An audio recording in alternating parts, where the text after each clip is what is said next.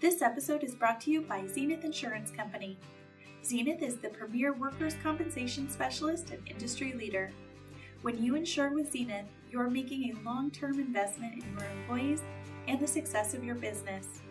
Experience the Zenith difference. Invest in the best.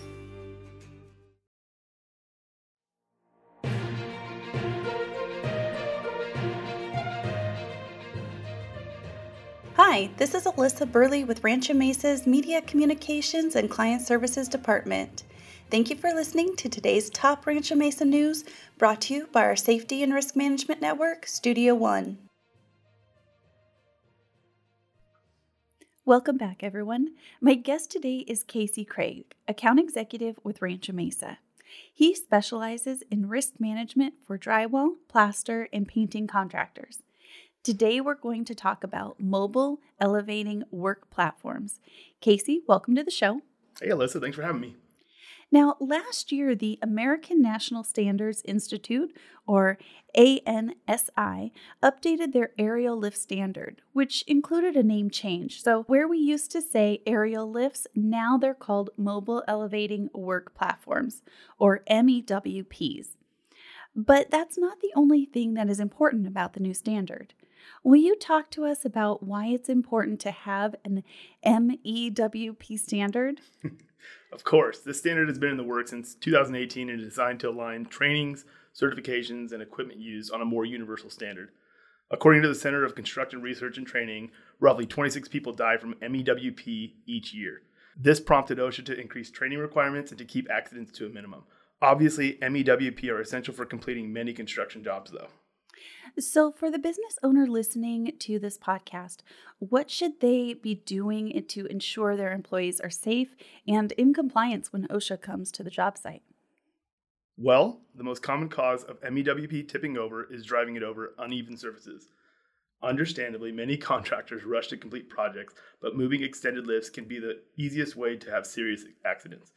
Alternatively, taking proper time to lower a lift before moving it leads to fewer serious accidents. Identifying exposures and objects that could conflict with the lift surroundings is also a great concern for lift operators. A very common occurrence involves employees being pinned between the lift and any ob- objects.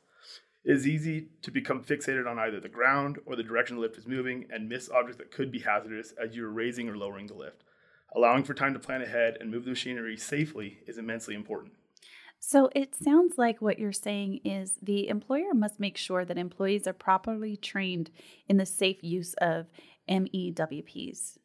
Yeah, many of these new requirements are focused on teaching proper equipment use and creating an awareness of the changes to the new equipment in the marketplace. Inherently, these machines are dangerous but necessary. So, maintaining a respect for them and understanding how to properly use them is vital. Getting trained on lift use, proper techniques, and protocols are available through our Risk Management Center and are compliant with the new ANSI standards that were just released. So, there are plenty of resources that are available to ensure employees are properly trained. If clients have questions about where to get their MEWP training or other risk management questions, what's the best way to get in touch with you? I can be reached at 619 438 6900 or ccraig at ranchomesa.com. Casey, thank you for joining me in Studio One. Thanks for having me, Alyssa. This is Alyssa Burley with Rancho Mesa. Thanks for tuning in to our latest episode produced by Studio One. For more information, visit us at ranchomesa.com and subscribe to our weekly newsletter.